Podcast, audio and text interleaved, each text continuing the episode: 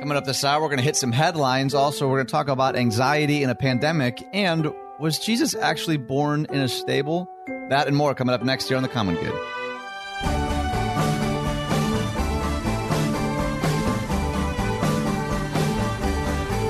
Hey everyone, welcome to The Common Good. My name is Ian Simpkins along with Brian Fromm. And uh, Brian, per usual, I got a bunch of headlines here. I'm going to let you choose in a second which ones to go first with. But I mean, we're also friends in real life, so let's not get right down to business. How are you, Brian Fromm, the person, doing? the person. Let's just dig in. Uh, I'm doing well. Yeah, I am doing okay. It was a good weekend. Um, yeah, now I'm trying to think back. Yeah, good family weekend. I we you know what we did on Friday night? It was really fun because our family, you know, my kids are older, so we run all over the place. Even in the midst of pandemic, it feels like we're busy. So we told all the kids, you know, clear your schedule. We went and we picked up. We let them choose whichever like fast food restaurant they wanted. So we went to like three different ones and then drove around all over town looking at beautiful Christmas lights for like two hours and while listening to Christmas music. It was really nice. fun. Oh, so that oh, was well Friday. Yeah, but otherwise it was a great weekend. How about yours? How are you doing today? Oh, we're not that close. Let's get right down to business. Um, I'm just kidding. It was it was fine. I don't even. It's all uh it's all a wash now at this point. Who knows? We are doing. I'm pretty excited. You know, in lieu of uh like traditional Christmas Eve services, we're gearing up a community for next week. We're doing these Christmas journeys where we we uh like put together this like seven stop Christmas experience throughout town. So you show up at the yellow box or whatever location you attend, and then you get like a kit and it's like a guided Christmas journey experience. So we we're, we've been working on that a little bit, and that's really been, yeah yeah that's I'm really excited about that. That's been that's been a lot of fun. We also had our gift mart on Saturday, which normally is like this big massive multi school location where we we set up like an actual toy store in each of these schools from all these donated toys, and then people can buy back these toys for like a dollar or two dollars, and all that money goes to the school and it obviously looked much different this year, but uh, we still right. were able to do something with gift cards and whatnot. So that I was really, really proud of our team. They did, I think, just a remarkable job pivoting in a pretty unpivotable situation. Unpivotable. So, yes, mm-hmm, yes, that's yes. right. All right, so now, we do need to get down to brass tacks at some point here. So I'm going to let you, per usual, choose uh, one of the headlines you'd like to go with. That's your second use of per usual. Okay, mm-hmm. that's where we're going mm-hmm. today. Uh, you know, I think the biggest headline, and that's where we're going to start, is the COVID 19 vaccine, yep. which uh, it's kind of unbelievable to see it rolling out. Now, you know, it, yourself or me, where we are in our ages, it's still going to be a couple months probably before we get this. Although on the Today Show today, uh, one of the head guys said that he thought by end of February, early March, you'll be able to walk into a CVS or something. So that's sooner than I had heard. Uh, yeah. Uh, but just to see people getting the vaccine, to see it rolling out, feels like a light at the end of the tunnel, even amidst all the struggles still going on. Uh, feels like a really big deal. And, you know, I, I would also say that, you know, we've given uh, our fair share of, of grief to President Trump. But earlier this year, he said, I think it'll be here before the end of the year. And, and, and people were saying yeah. there's no chance it's, it's going to require a miracle and, and that miracle, if you will, has happened. And so I think it's a, it's a huge day in this just kind of nine month slog so far of the pandemic. Uh, lots of other things going on today, but I certainly think the major headline today is that the vaccine is is approved and it is it is on the road. It's moving out, and and uh, pretty soon, uh, people will have the opportunity to be uh, getting the vaccine. What what other things are going on that you think we should be talking about besides the vaccine? Yeah, you said uh, there were lots of other things. You know, I think a big deal today is that uh, uh, the Electoral College is officially voting today. So, uh, mm-hmm. you know, if you're into this kind of stuff, to like you turn on CNN and they're basically showing it state by state right. and seeing you, you you're reminded that all politics are local and state, right? And so it doesn't mean that President Trump is going to concede today or this, but it's kind of another step to uh, c- certifying and solidifying the election that happened over a month ago. Uh, and so it is kind of cool to see uh, you know, these kind of local people and state secretaries of state going, okay, this now we're certifying what the people did and, and to be reminded of the process, I think is just really interesting. So I would say that's the other big story of, to, of the day is that uh, the electoral colleges, uh, each state is voting today and kind of making it official. And then in the first week in January, Congress will ratify this. Uh, and things will continue to move until inauguration day on January, I believe, 21st. It's either the 20th or the 21st. And so I think that's the other big story to see kind of the wheels of democracy continue to uh, continue to spin. Well, now I'm now I'm concerned about your salvation, Brian, because you didn't even mention the Christmas star appearing on the darkest day this year. And as a pastor, I would assume that would be at least in your top two. But but here I am, um, shocked and dismayed. The Christmas star on the. You're going to need to speak more about that. Tell us more. I mean, it's in it's in the rundown. Did you did you click the links? Did you? I didn't know we'd gotten to that one yet. Yes.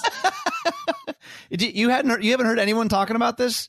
An astronomical phenomenon that has not occurred for the past 800 years. On December 21st, Jupiter and Saturn will come into such close alignment that they will appear to be a unit, calling to mind the Christmas star the Magi followed to find the newborn Messiah. I feel like everyone I know That's is wild. talking about this. You haven't heard about this at all? Honestly the first I've heard of it. But when you read it, it's pretty crazy. Alignments between these two planets are rather r- rare, occurring once every 20 years or so. Uh, and you have to go all the way back to just before dawn of March the 4th, uh, 1226 to see a closer alignment between these two objects visible in the night sky. That's right. That, that's pretty cool. Uh, so what is that? What is the thought? Are people trying to say this is uh, what happened at the first Christmas, or they're just calling it the Christmas star? Oh, I haven't delved that deep. I don't. I don't actually know that I care that much. Um, it, I just think it is. It's interesting, and it's especially like the kind of year where you're like, okay, we just need some fun, enjoyable, awe-inspiring kind of news. And I, I'm not. I'm as about as much a space guy as I'm a brain science guy. I'm like really, really interested in it, but know very, very little about it. So it's like that's super interesting. But if you ask any follow up questions, I won't have any answers for you. So. okay, that, that's sort of the space I live in. All right, so you're the you're the sports guy, as y- you often say. We just uh, heard some news out of Cleveland that is pretty interesting. Yeah, the Cleveland Indians, uh, long named that for for decades. Uh, they came out with an announcement last night saying that the Cleveland Major League Baseball team is going to drop the name Indians from its name, so it'll still play as the Indians this year. Uh, and but they are going to now be changing uh, not just the mascot but the name altogether. Uh, this has been kind of the movement. You see a lot of teams that that have Native American names or images, kind of making these changes. Uh, the Washington football team, think about that. Uh, and so the Cleveland Indians, like I said, they're going to play another year as the Indians, but now they are making this change. And uh, and also they had a their mascot who has always been known as Chief Wahoo. They're getting rid of that and uh, kind of making a new change. And so I always get surprised when people get all all upset about things like that. I've seen some people trying to take that angle. I'm thinking like, okay, if you if you've heard that this is offensive to some people and as a team, you're that's enough for you to make a change. So be it. Go make the change. So I think it's a good move by them, and it'll be really interesting, like to see how they go about naming themselves now. Will it be uh, will they will they will they turn it into a contest? How does a team even go about making a change like that? I think that's going to be fascinating to watch over the next year as they decide their new name. Well, I did see Donald Trump tweeted about it yesterday. He's he he's did. in the category of unhappy, so I imagine there's probably a lot of people that are unhappy. This isn't the typically the kind of story that we would do during Advent or the beginning of a show. But uh, did you see that one of the Zodiac killer's ciphers was uh, decoded by some amateur decoder? which is unbelievable. It's it's another story of how smart are there people. There's just so many smart people out there. Right. That this has that this has uh, dumbfounded uh, investigators and everybody for so long, and and somebody was able to crack the code, if you will. It's just fascinating. It reminds you that things change like you know good police work right they just keep uh-huh. going at it and going at it and eventually being able to figure things out so yeah i did see that it's a pretty crazy story yeah, lastly, and I'll just get 10 seconds of your thoughts on this one. We won't actually read the article, but uh, I just like the headline, and I wanted to start off getting a little salty here on the common good. A reminder Oh Holy Night started out as an abolitionist anthem. Any thoughts? I just never knew that. I love the song "Oh Holy Night," uh, and and that that that that's the history behind it. Like you said in brief ten seconds, I think is fascinating, and uh, is good for people to know. I think it's good to know what are the origins of the songs in general that we sing. So I think this is uh, this is pretty pretty interesting.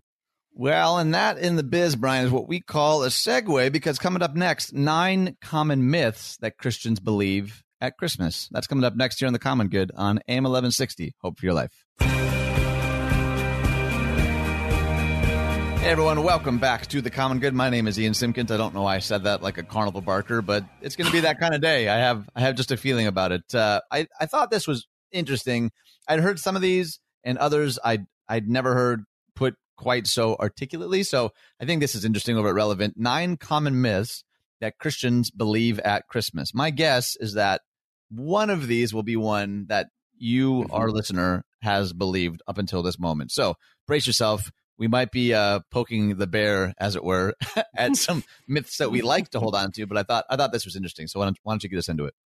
Yep, good old relevant stirring the pot at Christmas time. So here we go. Mm-hmm. Number mm-hmm. one, the Bible says that Jesus was born on December 25th. It's the age old question Is December 25th Jesus' birthday? The answer is that we really don't know when his actual birthday was. The Bible doesn't tell us an exact date. So it begs the question how did Christmas land on December 25th?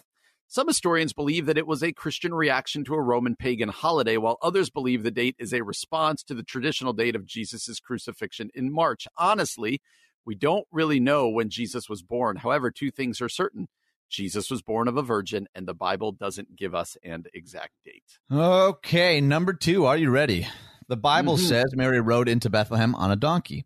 An extremely pregnant Mary riding into town on a donkey is definitely a common myth most Christians believe is in the Bible. Now, she very well could have made the 65 mile trip from Nazareth to Bethlehem on a donkey. Nevertheless, the account of the story in Luke 2 1 through 6 does not specifically teach this. Nevertheless, we all should consider how tough Mary was to make this trip while being pregnant because most of us men can't get out of bed if we have the common cold. That's true. I also have heard people say to have access to something like a donkey to travel would have been reserved for people of a much higher socioeconomic class than Mary and Joseph. Right. So further perhaps pointing to the possibility that they didn't actually have a donkey to use. So I think that's interesting. Why the shot at men there at the end though? Because most men can't get out of the bed if we have the common cold. I felt like a shot. Yeah, it's not uh, an incorrect one though. It's number three. The Bible says that there were three wise men. One of the most popular Christmas carols, We Three Kings, shows the commonality of this particular myth. The Gospel of Matthew describes these men as magi or wise men. People commonly think that there were three in number because the Bible details the fact that they brought three gifts gold, frankincense, and myrrh. But this doesn't mean that there were three magi. There could just as easily have been four, eight, or ten. Also, one could ascertain that these guys were the very first essential oil dealers. okay. That's I'm funny. sensing a rhythm here. Each little myth is going to end with a, uh, a little joke at the end. That's the I, that's the vibe I think we're going for here. Uh, okay, so we were just talking about this in the first segment. The star, right? The Bible says a star hovered over the manger. You'd be hard pressed to find a nativity scene that doesn't include a bright shining star hovering above it. It's definitely a nice sentiment and symbol. The problem is there's no reference to this in the Gospels. The Magi were given a star that first led them to Jerusalem, Matthew 2, 1 through 2, and then to Bethlehem, verse 9 and 10, where they found the child. In jealousy, King Herod gave a command that all babies in the region younger than two years old be killed, verse 16. This suggests that Jesus had been in Bethlehem for some time at this point, so neither the wise men nor the star were hovering over the manger the night Jesus was born. And where's our joke? oh yeah, good point. I just added it with my mind exploding. Next one says this: the Bible says Jesus was born in a barn or stable. Oh boy. Just about every nativity set places the baby Jesus in a barn, surrounded by animals. Once again, this is an assumption because the Bible does not specify this. The scriptures actually say, and she gave birth and laid him in a manger because there was no place for them in the inn. Luke chapter 2, verse 7 it's easy to assume that Jesus was born in a barn or stable because of the manger mention. A manger is a feeding trough for animals. However, these feeding troughs were also commonly used inside homes because families would sleep upstairs while small animals were kept downstairs on cold nights. They're just they are just blowing up the uh the nativity scenes here for sure. Well, and there's a whole other article about that one specifically that we have up at the Facebook page. We won't have time to get into it, most likely, but it unpacks why that's significant. And I think it's it's a really worthy read because that is an easy. It's we've all heard Christmas sermons about like, oh, no no space was found, so they had to sleep in someone's barn.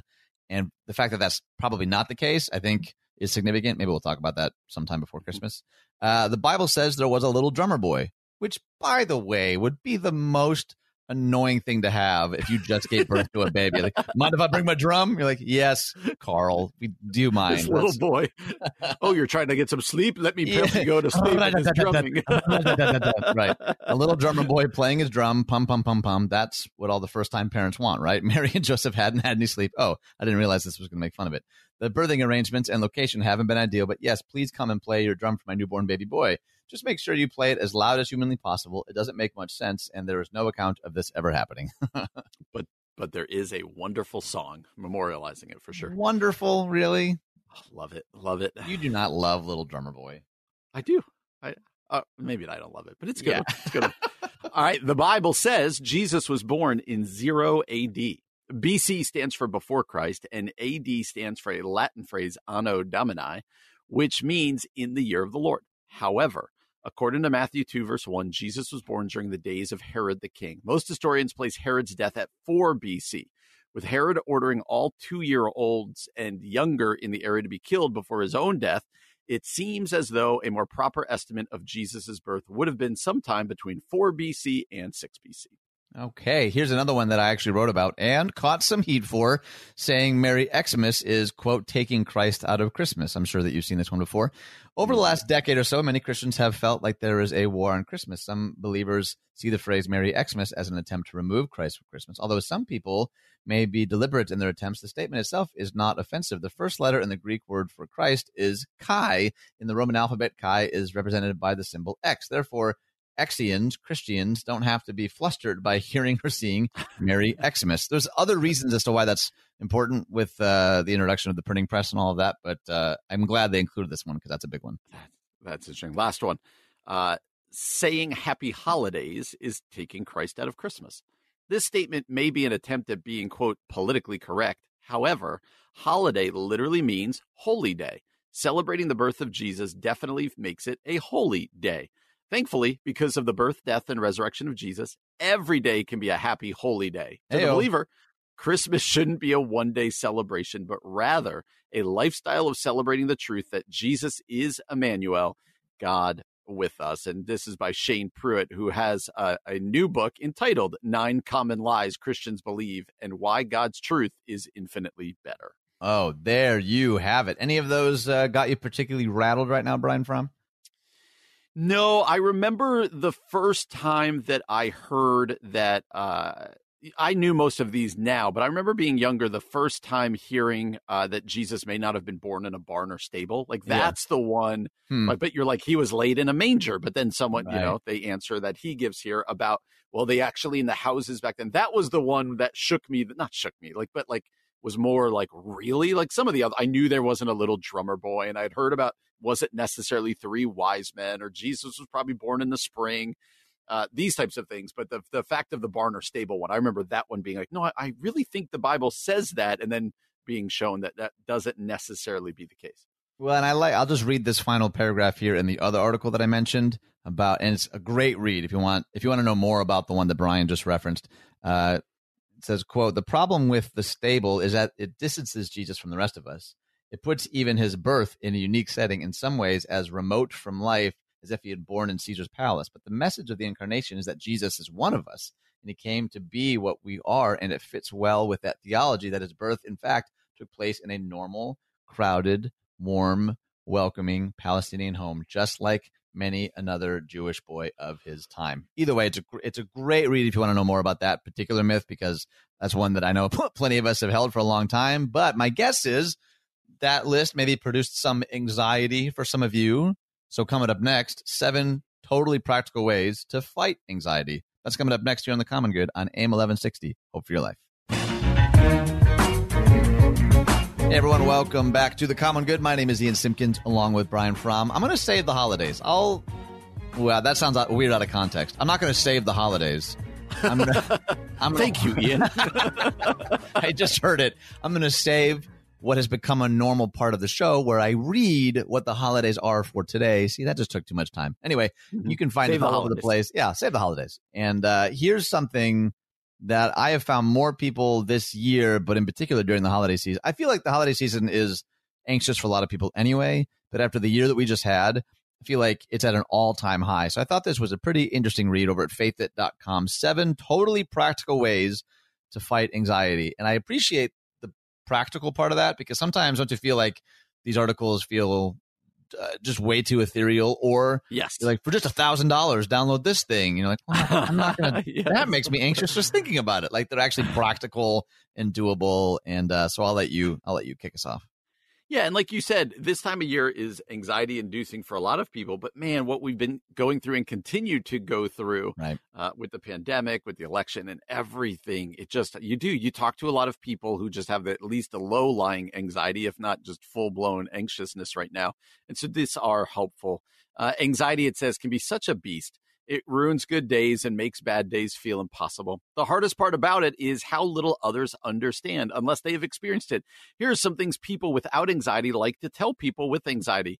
Just tell yourself things are fine. Count right. your blessings. Things could be worse. Let go of control. You should go see a counselor. Have you tried vitamin D lights? You need medicine. These aren't always wrong things to say, but they don't help much when you feel like you're crawling out of your skin right at that moment. Many people mm. confuse depression with anxiety, and that one really gets me. I'll even get asked, Do you want to hurt yourself? Uh, no, I want the exact opposite. I want to be as far from dead or hurt as possible. That's why I'm anxious. Mm. And so the author here is saying, uh, there might be a lot of little things you can do that will add up enough to help you be okay. So, again, uh, appreciate a the practicality of it and b that this author is going i've been dealing with anxiety. Uh, the author says i've dealt with anxiety since december 31st 2004 mm. before that i didn't know exist it existed yet. Yes i've had fearful moments but now i've got this anxiety. And so uh, this list of seven things very practical that you could try and he's uh, the author is saying that that maybe a collection of these will start to make a difference. So number one uh, hot showers for some reason, this helps me sometimes. I have been known to take three showers in a day. Wow.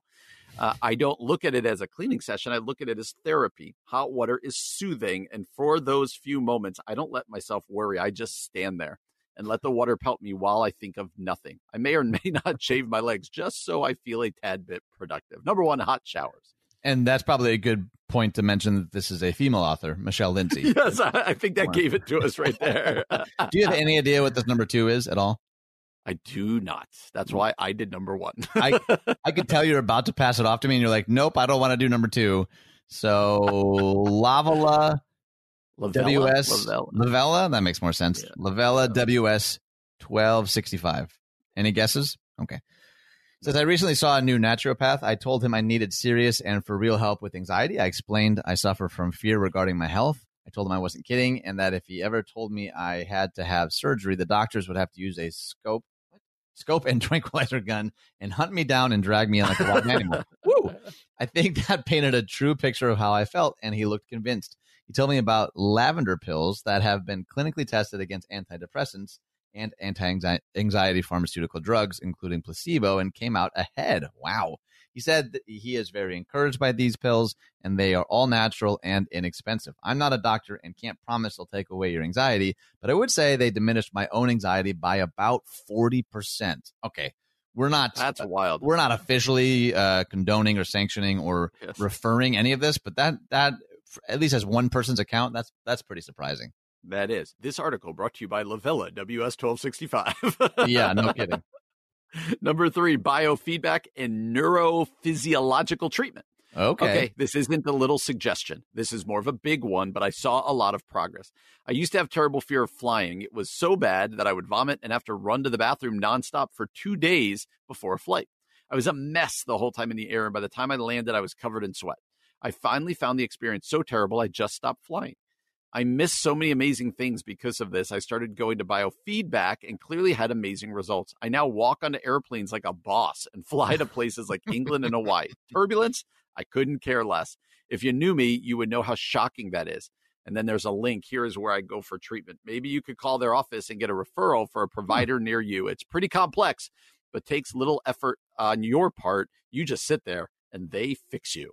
this is crazy. Oh boy! All right, I'm going to read two and then let you read two. Number four, walk Walking sounds so cliche, but it helps. The fresh air, the sound of crunching gravel, the feeling of leaving your problems behind you. Moving forward feels good. Walk with your kids or alone or with friends.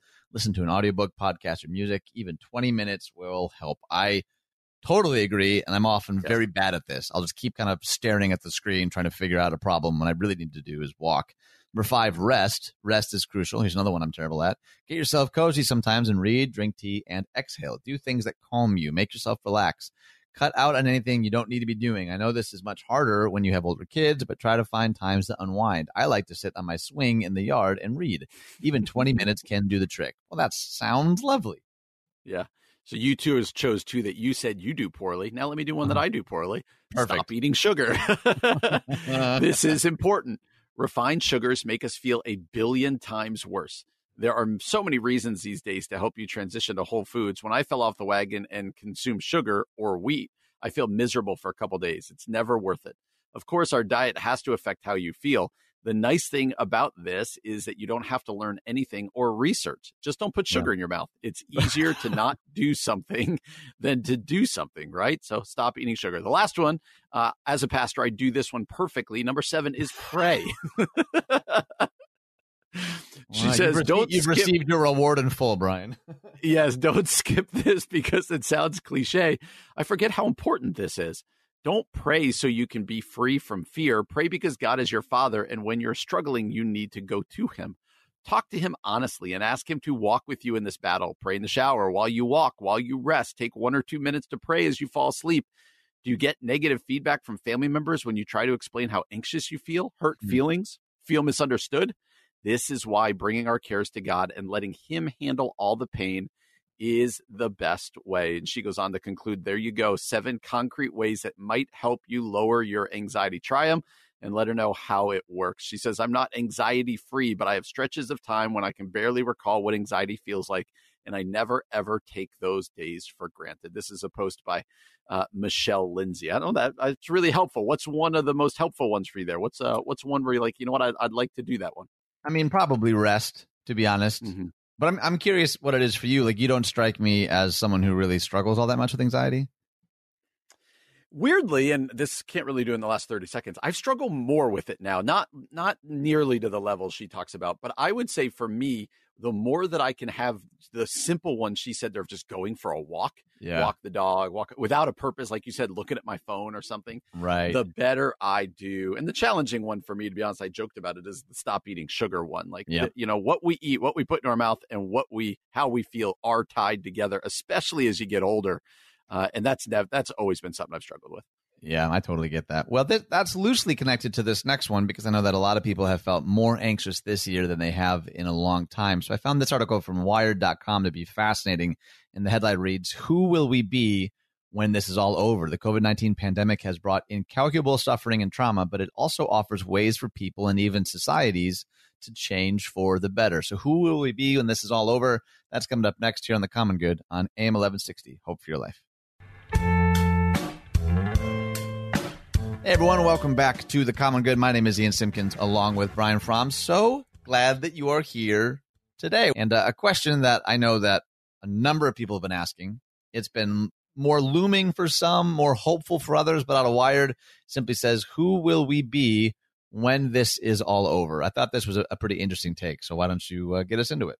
Yeah, like you said, it's a question hover, hovering over everything. Now we talked earlier about the vaccine is out now, and slowly but surely, hopefully, life will get back to normal. And, and I think this is the question uh, that's going to become more and more important. Who are we going to be when this is all over? So it begins this way Existential crises can bloom out of the loss of a job or family member or a shaking of your religious faith or even a bad drug trip. Okay.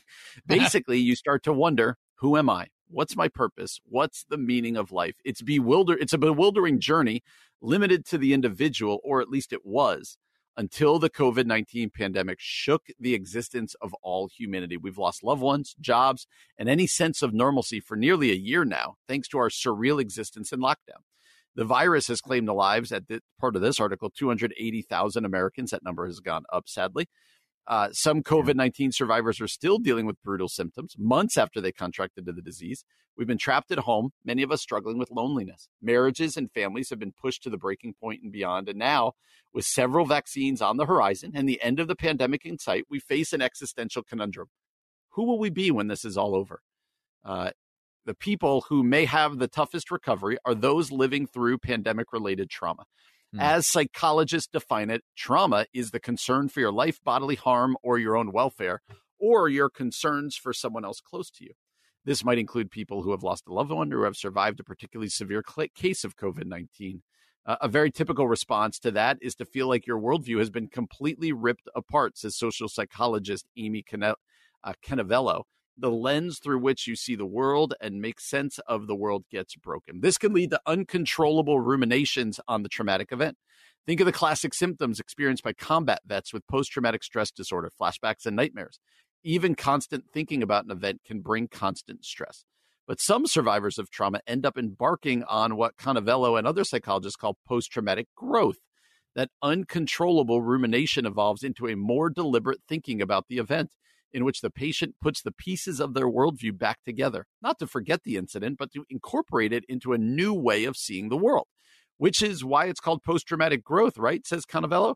You're not the same person you were before because you've had to figure out a way to incorporate this really negative thing into your sense of who you are and what and how the world operates. So I'll pause there. That is pretty fascinating setup that says mm-hmm. we've all experienced this on different levels, right? Some people have right. lost loved ones or they've been sick. Others of us have just had to deal with, you know, uh, a change in just your normal day to day, change in your job, whatever else it might be.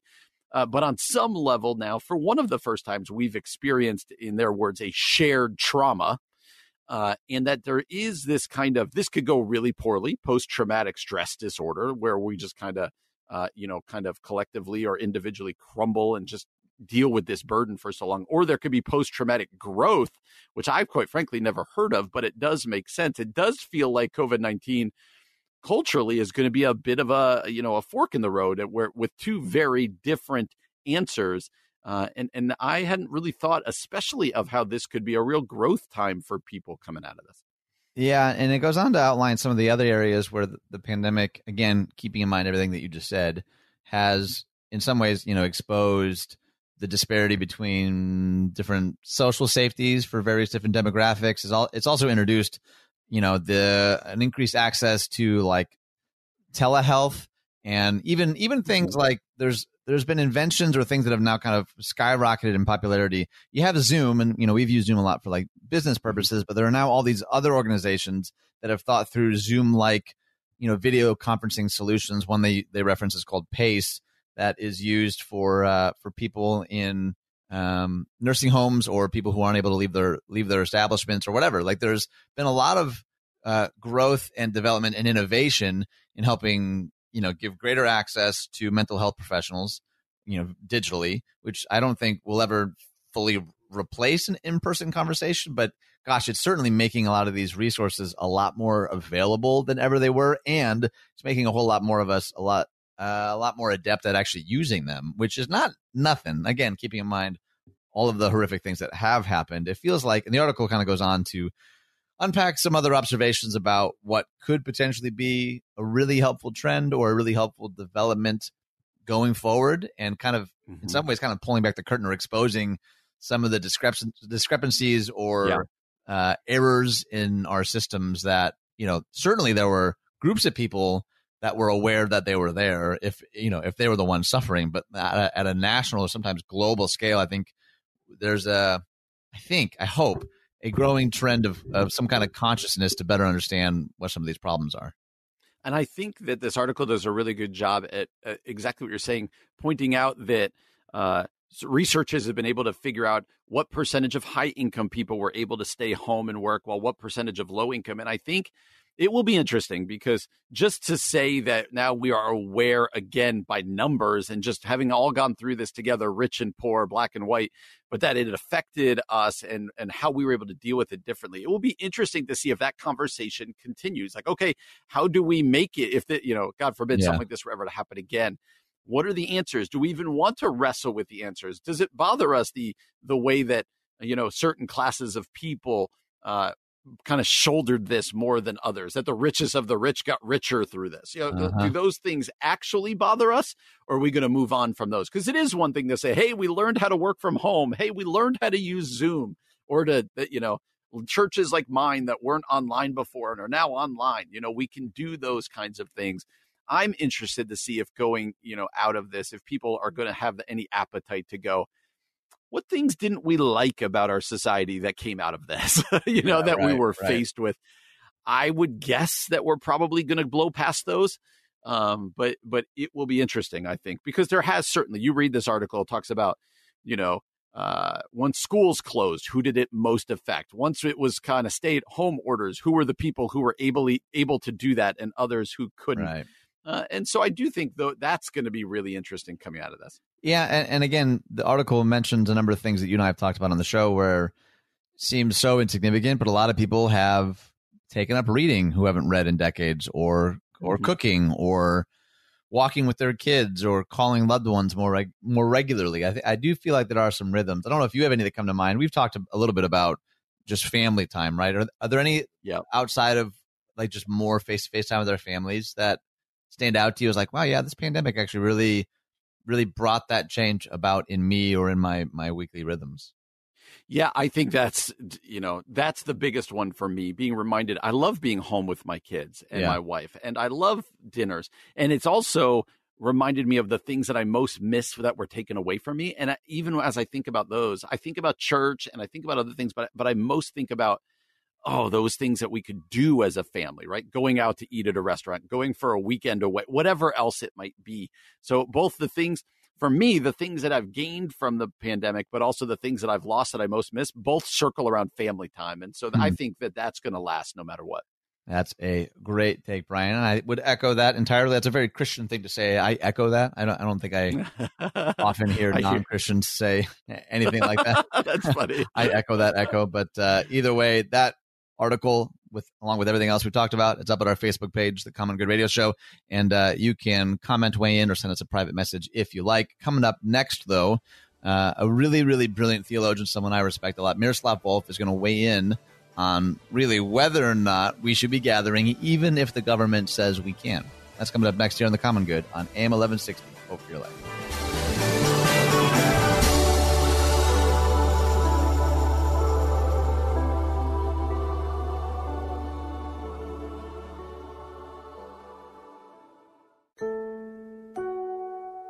Coming up this hour, should we gather even if the government says we should? And then we're joined by author David Murrow, author of Drowning in Screen Time. You're listening to The Common Good.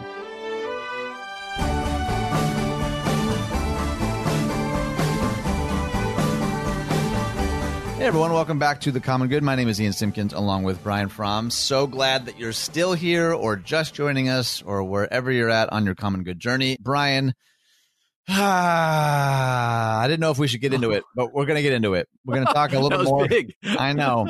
I know. This is like the big looming question that as mm-hmm. pastors mm-hmm. we've faced the entire year. Daily. Really, should we yeah. or shouldn't we? And you and I have talked about some of the stuff that people, I think, well-meaning people have said to us as pastors. Some of it encouraging, some of it very discouraging. Maybe that's just part of leadership. It probably is. But this whole year, doesn't it just feel like, wow, people are definitely on edge, and I I do think I do think this this author, this theologian, Miroslav Volf, has a lot of good things to say. He's someone that I know Tim Keller has read and referenced a bunch. His headline here over at uh, American Magazine says the Supreme Court ruled you you have the right to worship in person. That doesn't mean you should. You want to get us into it? I do. This, like you said, this is for especially for us as pastors, is such a big deal right now. Miroslav Volf wrote, uh, ever since cities and states first restricted public gatherings in response to COVID 19, some religious people have complained that worshiping communities have faced unfairly harsh regulations. Even so, many of us live in places where there are at most very limited restrictions on in person worship. The recent U.S. Supreme Court decision means more of us may soon be in the same situation. Rightly, the court ruled that the religious worship must not be treated more restrictively than other comparable activities but that states also have the right to impose strict uh, impose restrictions on attendance at religious services as long as they do so without discriminating between people. Though the legal status of in-person worship is increasingly clear, there is an important difference between having a legal right to do something and it being morally right for you to do it. So, hmm. should we be worshiping together under the same roof this Advent and Christmas season? The pandemic, he writes, is raging more ferociously than ever. The United States has seen record highs in newly reported cases, hospitalizations, and deaths from COVID 19 in the last week. The coronavirus is now the leading cause of death in our country. In these grave circumstances, all people have a moral obligation to their neighbors, whoever they are, to practice social distancing, to wear masks, and to avoid large gatherings. Christians of all people should recognize and respect that obligation. Though the legal status of in person worship is increasingly clear, there is an important difference between having a legal right to do something and it being morally right for you to do it. Uh, let me just pause there. He's going to keep going and we'll read some more of that. You and I, we've talked about this multiple times, but for people who don't know, uh, we're pastors at very different size churches mm-hmm. and at churches who are doing different things right now in the midst of the pandemic. Uh, so, my church uh, a bit of a smaller church than yours. Uh, we are doing uh, one gathering on Sunday morning, 50 people. You got to sign up in advance. Everybody's socially distanced. Like we set up the chairs that way. Everybody has to wear a mask from the time they come in to the time they leave.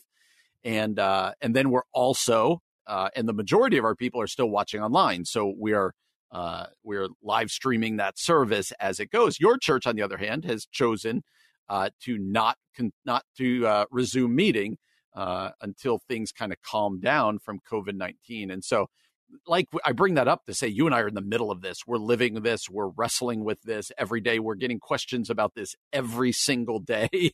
Yeah, and right. uh, and and he brings up a really interesting uh, conundrum because when a lot of people come back to me and be like, "Why are we wearing masks? We don't have to do it." Or probably go to you. Why are we not meeting? We're allowed right. to meet the difference between yes, we can versus should we is a really important question in the midst of this whole discussion. Yeah, he goes on. He says, as believers, we put not only each other at risk when we gather in person, people infected at church services carry the disease to all interactions they have with people outside the church. To insist on worshiping in person is to insist on doing harm to our neighbors. So that that's pretty on the nose, at least from his perspective. Some religious leaders, however, claim that not gathering together causes spiritual damage that is arguably worse than the physical disease and death caused by COVID 19. Exactly what kind of spiritual damage do they mean?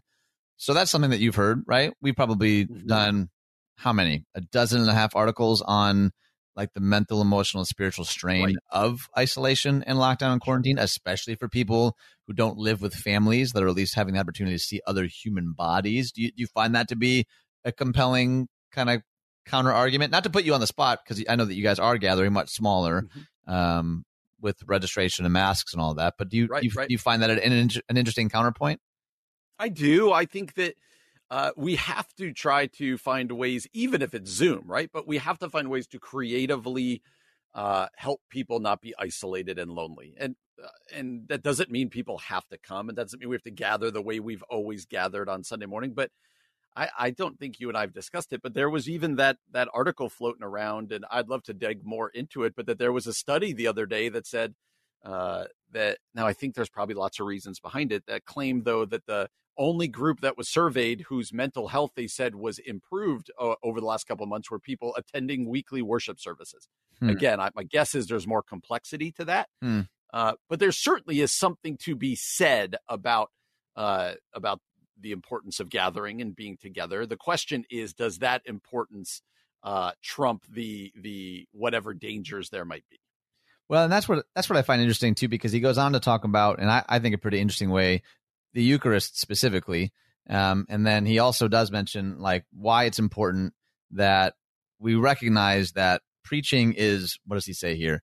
It's enhanced by physical presence, preaching, fellowship of believers, singing, but can still be done online, which I find particularly interesting for someone uh, like Miroslav Volf, someone who has a, a, very particular theological bent that I I would assume in, in any other reality would be very embodied, very incarnational at its core. So I, I would, man, let's get him on the show because I'd love to ask him about that. Like, oh, is it is it yeah. only enhanced by physical presence, or is it or is it something deeper than that? Is it something more meaningful than just simply like, sure, preaching and fellowship and singing is enhanced when it's done in person, but can still be done online. I'd be curious to know your thoughts. Yeah, again, I it is certainly here. I can only speak anecdotally from what I have experienced. Okay, with our church, uh, it has certainly been a breath of fresh air and and important for those that feel safe to come together. Now, it has required us to do uh, very specific things that have left those there to say, okay, I feel safe, right? And yeah. I get I get emails and texts from people all the time. I I know of some people in our church who aren't going to our church who've chosen to go to a church where they don't have to wear masks anymore. Like yeah. I get that there's this whole spectrum. Uh, I think what we need to do is go uh, legitimately. Do we feel that what we're doing is safe and within the bounds of the recommendations of what we've been given? But then also not to throw stones at churches like yours, who for your reasons have said no. You know what? We sure. don't feel comfortable meeting, and also those uh, that have been a little less restrictive. And and I think that this is a time for us to be uh, to challenge one another. Like, why do you think you can do it this way? But then to also show each other a little bit of grace. I think we've been talking about it since March. I do think his his discussion about being willing to sacrifice for the sake of our neighbors is very much at the heart of the gospel mm-hmm. and uh, and is still an important part of this conversation right somewhere along the way in eight, eight or nine months it turned from we want to love our neighbors well to i'm allowed to do this get out of my way. And, and i do think we got to we, we need to go back to how do we love our neighbors well? It doesn't even necessarily mean we don't meet uh, but but to have that lens, I do think is something that I feel like we've lost a little bit in general over the last eight nine months that we got to get back to. Yeah, I'll just read how he closes. He says, "As Pope Francis reminds us, the parable of the Good Samaritan shows that belief in God and the worship of God are not enough to ensure that we are actually living in a way pleasing to God." And he says, "Remember, Jesus commended the Samaritan for setting aside his own priorities." Favoring those of the man in need. The Samaritan was a true neighbor indeed. Let us stay home and do likewise. Either way, we know that this is a, a controversial issue, a controversial topic, and one that we want to tread intelligently and winsomely in. So, again, we would love to know what you think. Do you agree? Disagree? Do you have a third perspective or a different angle? You can do all that over on the Facebook page, The Common Good Radio Show. And coming up next for not one, but two segments, David Murrow, author of the new book, Drowning in Screen Time, is going to join us right here on The Common Good on AM 1160. Hope for your life.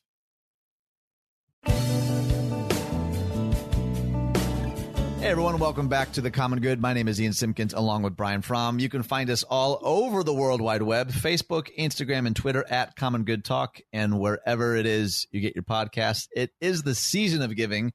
So if you wouldn't mind subscribing, rating, and reviewing on any of those platforms does help us out a whole lot. And we are thrilled to have not just for one, but two segments to have David Murrow on the show. Welcome to the show, sir. Good to be with you. Hey, likewise. Would, you just take a, a, minute to introduce yourself to our audience? Well, uh, I'm not, I, not unlike you. I'm not a pastor. I'm not a professor or a theologian. I don't know any Greek or Hebrew. I'm just a guy in the pews who, uh, about 20 years ago, noticed there was always more men than women in the church. So I wrote a book called "Why Men Hate Going to Church," and that's how I kind of got my start in the Christian world. Hmm. Um, but now I've turned my attention to uh, the issue of screen time. Uh, my day job is as a television producer and writer, and so uh, I'm very sensitive to the uh, hours and hours we're investing in our screens, and I'm seeing that displacing real life in the life, particularly of young people, young adults. They're missing out on real life experiences, and it's taking a toll in our society. So I felt led to to write a book called "Drowning in Screen Time," and that'll be coming out in uh, January. Well, uh, I, I, can't think of a more timely book than that right yeah. now, David. I, we talk about screen time on our show all the time. I've got three kids. I have a 17 year old, a 13 year old, and an 11 year old. Uh, and so this is kind of right in our wheelhouse right now. Uh, and I guess I would ask kind of big picture. Uh, you wrote the book kind of going at a problem. What people might be thinking, oh, screens, they're pretty neutral. You know, they're pretty neutral. Why do you think screens right now uh, are such a big deal and a problem for us to be tackling? Well, I think in the church, we've tended to see screen time in terms of the morality of the content. You know, mm. as long as we stay away from the cussing and the drugs and the sex and the nudity, then we can just, you know, gorge on the as much as we want. But the real issue now with screen time is the, simply the number of hours that we're spending on our mm. screens. Uh, a pre pandemic survey from Nielsen Media Research in 2018 revealed that the average American spends nine hours a day engorging on screen uh, content. That's wow. television, uh, video gaming, Facebook, uh, all the things that we do online and through traditional television. So that, and then the pandemic came, and then we added all this work and school time on top of it. Some people are literally never getting away from their screens all day. So the big concern, of course, now is it's sheer volume. And what that's doing is it's displacing spiritual disciplines. Uh, people aren't, you know, having quick prayer, prayer, times with God like we used to. We're playing Candy Crush on our phones. Uh, right. We're not thinking about other people because we don't see other people. Our, our eyes are buried on our screens. So that's mainly what that, one of the, the, the problem explanation of my book is. I'm trying to help Christians see this is not just a matter of staying away from Game of Thrones. Hmm. You have to be very diligent about the number of hours you are devoting to your screens because they have really become the object of our worship. That's interesting. One of the things that I'll often say about technology is that it's not good or bad, but it's not neutral. Like it is shaping us regardless of like what you were saying, what you're watching. And I, would be curious about the relational aspect of this, particularly since, you know, Brian and I are both pastors. A lot of churches are still using screens. We're maybe engaging church time or whatever that space looked like for us, you know, predominantly through a screen. Can screens and technology be used to build authentic community and relationships in your mind? Oh, absolutely. I mean, uh, you know, a hammer is a neutral tool. You can use it to build a house or break a window. Right. And screens are the same thing. You can use them for good purposes or bad purposes. So, can they be used as discipleship tools? Absolutely. They should be used as discipleship tools. But the, the problem is we're spending so many hours and displacing so many spiritual disciplines and so many other things. I mean, family time, for example, you guys have kids, right? Mm-hmm. Mm-hmm.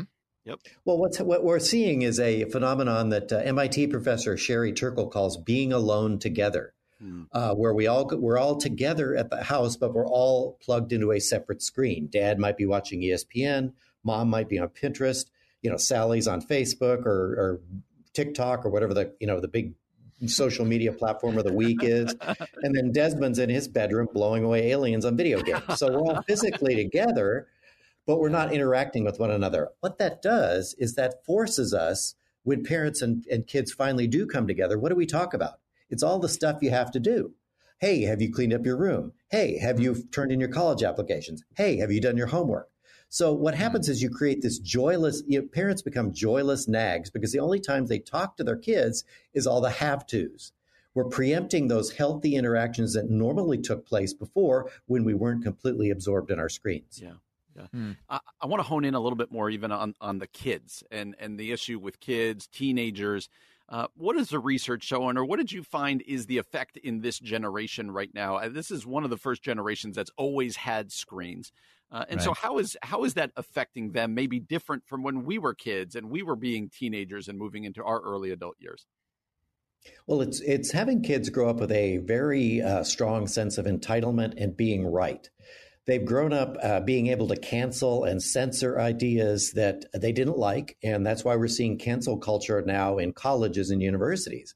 You know, these kids are used to unfriending and banishing things that are not to their liking. Yeah.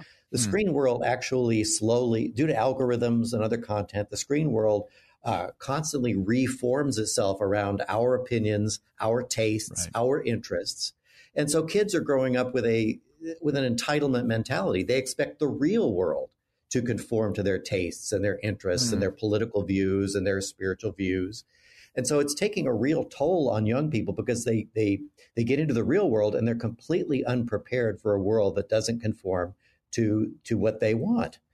And uh, we're seeing a, less, a, lot of emotional fragility and the the, the, the snowflake uh, phenomenon. You know, that's as that's as a result of of kids being utterly unprepared for real a real world that does not yield to their preferences. So one of the things that we're finding just in our you know anecdotal research for this show is that there seems to be a pretty strong connection between anxiety and depression and our our use of technology. Are, you finding that same thing to be true? And if so, I, wonder why you think that is.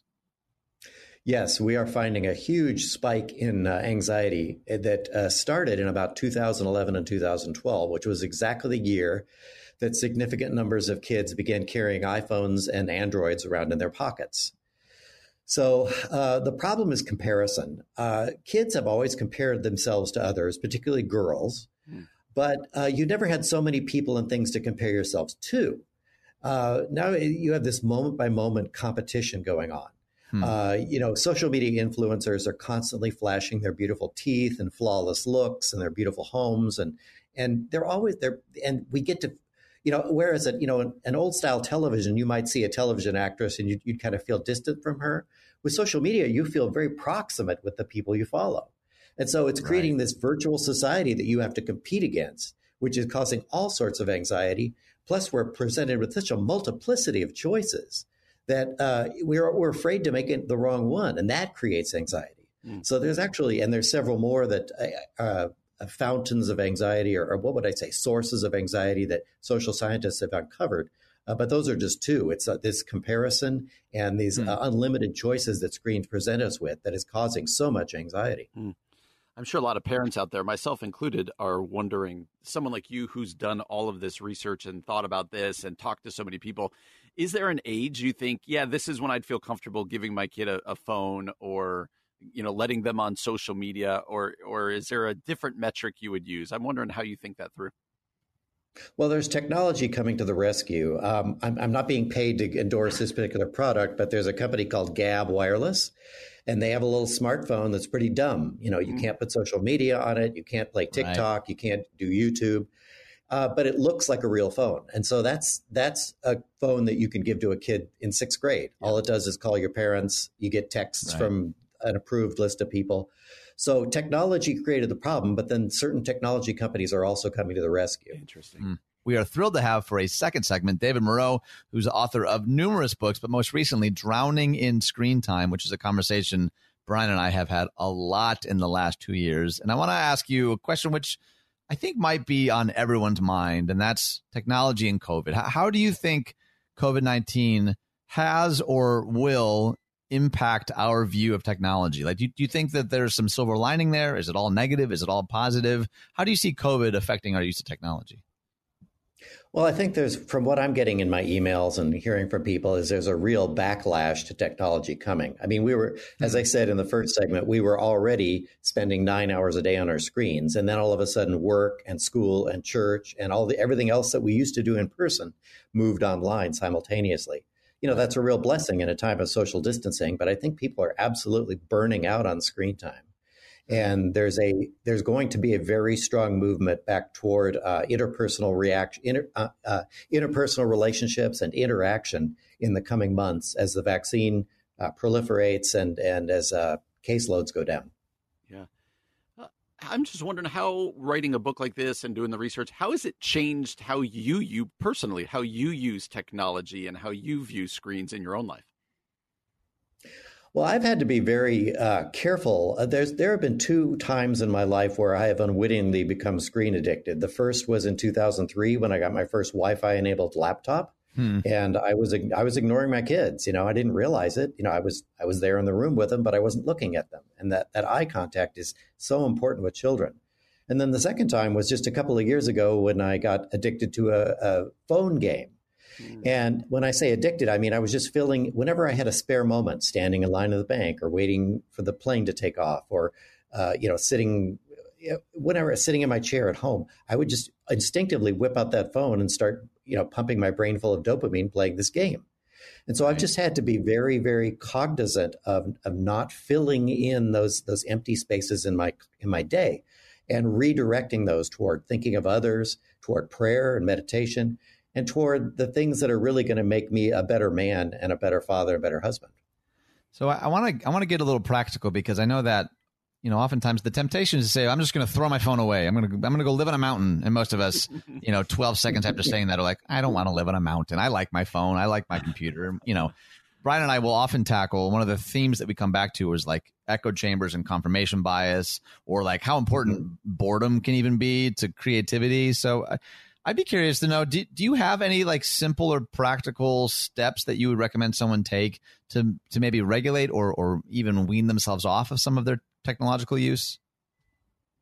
Yeah, I mean, whatever motivates you. Uh, the the one of the easiest, the simplest, old-fashioned remedies is just to put a uh, rubber band on your arm, and every time you reach that phone, snap the rubber band. I mean, I've been doing that since I was a kid, and it always seems to work. You know, pinch yourself. Uh, just little little whatever games you need to play with yourself to keep yourself from instinctively grabbing your phone is really good. Uh, there's good, really good replacement strategies. One of the things that my wife would always do is she would come in and immediately turn on the television whenever she was in the house because she liked the noise in the room. Well, then she started watching TV. Before she knew it, she'd spent the whole evening with Oprah or you know whoever. Right. right. So uh, what, one of the things we've done is we've gotten speakers that we put around the house, and they play gentle, relaxing music, and that oh, that sound seems to satiate her. Her desire to have sound in the house. She doesn't like to be alone, as a lot of women don't. Mm-hmm. So um, just what you have to do is just figure out what is the thing that that you can replace screen time with that's healthier, that's better for you, that uh, facilitates family time and time for prayer and meditation and, and the things that are important. And just figure that out for yourself and then you know do those things. If you have a really severe or a, a, a very chronic addiction to screen content uh, you may need to go on what's called a digital detox. That's where you get away for a weekend put all your screens away uh, you know go to a remote place and just practice being bored practice noticing things practice being stimulated and, and energized by low stimulus activities. Hmm. Because your, what your screen does is constantly stimulating your brain. You need to learn to be content, you know, watching nature go by. Yeah.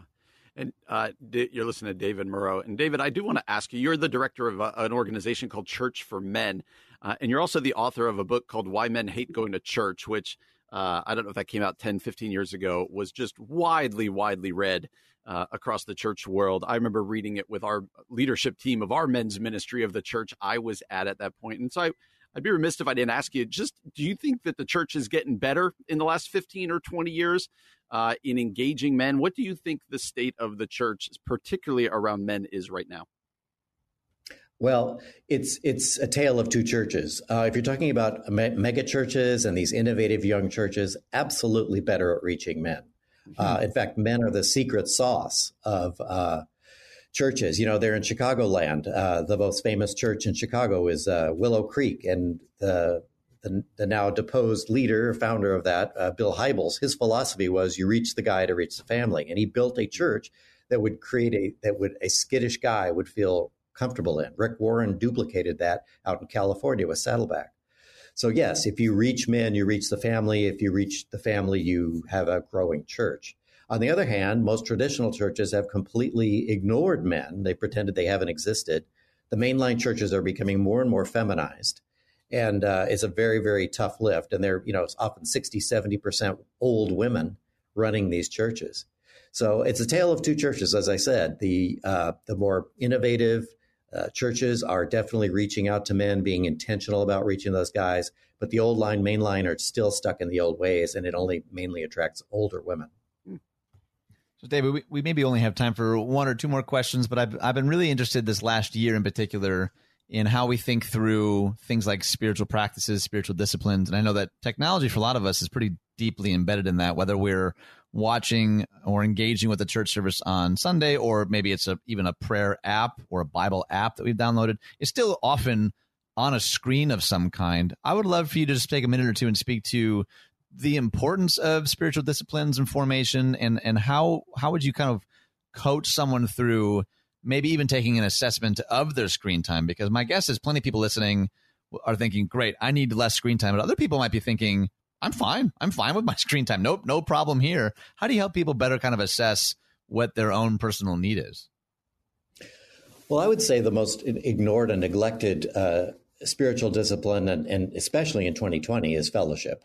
Um, mm-hmm. If your screen time is displacing human human time, face time, actual in the room with other people time, then you've got a problem. Uh, the Christian life cannot be lived alone. It's a team sport. Uh, you need people around you. Uh, so that would be the first thing that I would say. There are a lot of online assessment tools. I'm building one at my website, davidmurrow.com, right now that'll help you determine whether, you know, what kind, what type of screen, what kind of relationship you have with screens. Uh, mm. Whether you're overusing wholesome content or you're into uh, unwholesome content or you're completely addicted, uh, you need to kind of evaluate where you are, what your relationship is, and then you know take steps to to get rebalanced. You know, the good news is is probably the easiest way to get rebalanced when it comes to screen time is simply eliminate that mindless screen time. Yeah. Uh, that you know that picking up the phone, turning on the TV, sitting down with the Doritos and grabbing the video game controller. You know, it's those things we don't think about. If you could eliminate that, you're halfway home. Yeah, that's really good. Our guest today has been David Murrow, author of the brand new book, relevant to all of us, by the way. It's called Drowning in Screen Time. I cannot recommend enough that you pick up that book. David, thank you so much for taking the time to be with us today. Thank you. It's been my pleasure. Thank you for having me. Mm-hmm. Yeah, it's our pleasure. And you've been listening to The Common Good on AM 1160. Hope for your life. Hey everyone, welcome back to The Common Good. My name is Ian Simpkins along with Brian Fromm. We are so glad that you're here today. I'm going to I'm going to share an article from Scott Sauls and I'm sure no one's shocked if you've listened to our show for more than 4 seconds. We're uh, big fans of Scott Sauls. He's a great pastor and writer and blogger. And his article is called How God Really Sees You. I thought that was a good way to kind of end the show, but I thought first I don't want to deprive you of uh, of holidays, Brian. Oh, do you want to right. you want to take any any any guesses on the holidays? Today is December the 14th. It is. Are you just stalling at this point? Is that no, no, is that what's no. going on? I've I've always guessed National um, S'mores Day. It, feel, doesn't Mhm. feel like s'more time of year, but I'm going to stick with it because one of these days I'm going to be right. You're nothing if not consistent, Brian, but you're also incorrect. It is uh, a couple of things. Here's for your state. I know you missed the state holiday last time. National Alabama Day. Okay. Um, you couldn't have sounded less interested in It's that the one. State, the state ones get me. They get me. Do they really? Okay. It's also Monkey Day. I don't know what that means. okay. Monkey Day. It's Green Monday. Also, don't know what that means. I don't have no idea what that means. And last but not least, it's Free Shipping Day. So, no idea. Not I- even a I- little bit. I did hear something on the news today about those of us who uh, who tend to procrastinate on the Christmas gifts. They have they've coined because of COVID and everything right now that we are about to have quote shipment get in shipment to get in. I'm going to say that incorrectly, but that. Uh, they're going to be overwhelmed with the shipment of gifts. So if you think you're going to get your gift there on time, it's not coming. It's not going to happen. So Well. Green Green Monday is actually a shopping holiday. I'm finding out here, much like Black Friday or Cyber Monday. It falls on the second Monday of December. While it isn't currently clear about the origin of the name, it has been said that it's called Green Monday because it's the same color as the American dollar. So interesting. Okay. there you have it. Could not care less. Anyway, I'm gonna I'm, I'm gonna purposely not look up when S'more Day is because I want to be surprised. wow, that's life in the fast lane, Brian. You are I want to keep the anxiety out. I want to keep a the real, a real, a real James Dean over there, man. Golly, my goodness. Tell you what I'm gonna do. I'm gonna be naughty. I'm not gonna look up National S'mores Day. Ooh. All right. Well, uh, now that I've ridiculed you on air, I think this is a good article to liked you close with. From Scott Sauls, Brian, how God really sees you. Hopefully, this will uh, this will be aloe on the burn. I appreciate. Um, do you do you want to get us into it? yeah, let's get Scott Sauls, friend of the show, as we like to call him. He says this Last I checked, there are 861,000 self help books available on Amazon. The sheer popularity of self help books points to the reality that humans live with an insatiable longing for something more. This is why we keep making resolutions at New Year's. How are your resolutions from this January going so far? Mine, not so great, but I think that's okay. And I'm hope I, I hope here to convince you of the same. Most of us are plagued with an inevitable frustration toward ourselves. Oh, that's a good line right there. We were made for more. We were made to be more, and we know it. As we're reminded in Paul's letter to the Romans, we groan under the weight of this longing. That's in Romans 8, 22 to 23, uh, 24. When the light of God is active within us, this frustration can be a hopeful sign of what's to come, but has not yet been realized. Call it a holy dissatisfaction, a frustrated anticipation of what we know will one day come true, that we will be like Jesus, for we will see him as he is. Hmm. Our innate, unshakable longing to be better suggests that deep down, we don't really believe that the air is human after all. If we're Hmm. governed by scripture, filled with the Holy Spirit, and aware of our calling to become perfect as our Heavenly Father is perfect, we will always feel a tension with this popular sentiment. The very fact that we confess our sins betrays this idea. As those who are created in the image of God, it is in our hard wiring to long for more for ourselves and from ourselves. Uh, Blaise Pascal wrote, The greatness of man is so evident that it is even proved by his wretchedness. For what in animals is, nat- is nature, we call in man wretchedness, by which we recognize that his nature being like that of animals, he has fallen from a better nature, for, uh, which once was his. Who is unhappy to, at not being a king except a deposed king? Put more simply, we're meant to grow, we're meant to improve, we're meant to become unstuck. But the hmm. question mm. remains how. Uh, I, like is often the case with Saul's men, I, I do just resonate with what he's saying that longing of, uh, I'm supposed to be more uh, I'm supposed to do better, these kinds of things. Don't you uh, resonate with what he's talked about here in a lot of people, don't you? Yeah, don't you? That's, again, that's such a forced question. What am I? Who am I to say no? No, yeah, hundred percent. I think that there is a, uh, a, a longing that COVID or not, everyone feels, especially in December as they're like ramping up into New Year's resolutions. I think this is really the season of the year where at least the most Americans tend to think about. All right, what are we going to do differently? And it feels like it's accelerated, it's elevated this year because there's so much language around like, gosh, I can't wait to just get past 2020. And I and I do think there's some significance to like, you know, ringing in the new year and a fresh start. But like January two doesn't mean that we're going to magically be new people or that you know exercising or eating right is going to just magically come easier or you know I mean like there's there we do sometimes trick ourselves which is kind of how he introduces the article that there is a Oh yeah, January Ian is super disciplined, and he's gonna he's gonna maintain all of these commitments. I think it again can be a really good kind of starting over type of thing. But I think what he gets in here about how we actually change is is really smart. Yeah, and I'm going to jump down later. The whole blog post is worth your time. But later on, he's going to say, through faith, we are blameless in God's eyes, positionally perfect, not because of our goodness, but because of his. And it keeps getting better. In Jesus, we are also loved by God in the longest, widest, highest, and deepest ways, such that mm. nothing could ever separate us from that love, not even ourselves. Therefore, we have nothing left to hide. We could strip off our religious masks, forsake the impostor, and start living our lives freely again, naked and unashamed before the eyes of our judge, who has now become our Savior. With our lives bound up in the finished work of Jesus, we are then recipients of God's blessing pronounced over him at his baptism. Hmm. Beloved daughters and sons with whom the Father is well pleased. In Jesus, the Father has no punitive anger left for us. In Jesus, the Father takes great delight in us, will quiet us with his love, and rejoices over us with love songs. In Jesus, the Father invites us to address him intimately. He is our Abba, meaning daddy or papa. This is how God sees us. And we talk so often about how uh, our identity in Christ is the foundation of how we see ourselves. But man, that could be a really difficult way to live. Yeah. Why do you think it's so difficult? Because everything else that we do in our lives is about how we act and what we deserve and what we yeah. have earned.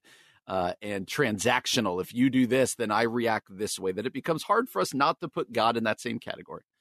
All right, so Brian, this is this is kind of a sweet spot for you. Just to to close us out today, give, give a word of encouragement to somebody who's just feeling exhausted, burnout. No, for real, because I think a lot of people listening are feeling the weight and strain of so many things, and I've heard you speak so eloquently to this numerous times. Just just close us out with, with a with a word of hope or encouragement. Yeah, absolutely. I, I think uh, having uh, how we view ourselves being rooted in our identity in Christ and how God sees us, and needing to just be again reminded that because of the amazing work of Jesus Christ, God calls us his children. And that the same way I love my children unconditionally, and I don't look at them at the end of each day and go, ah, you didn't really live up to my standards today. I, therefore, I don't love you. Like, I love my kids, uh, is how our Heavenly Father sees us. And even that mm-hmm. much more, that He's the perfect Heavenly Father. I'm an imperfect Father. And uh, I'll end with the quote that Sauls used here from Brennan Manning. Brennan Manning says, Define yourself radically as one beloved by God. This is the true self. Every other identity is an illusion. Ooh, that's that's how you end a show, my man. I am grateful for those words, grateful for the truth behind those words, and I hope at the very least today on this Monday it encourages you, it gives you some hope, it gives you some light, uh, and amidst all the craziness, hope that that truth kind of resonates deeply in your bones. And with that, our show is done for today, but fret not. We'll be back again tomorrow from 4 to 6 p.m. For Brian Fromm, my name is Ian Simpkins, and you've been listening to The Common Good on AM 1160. Hope for your life.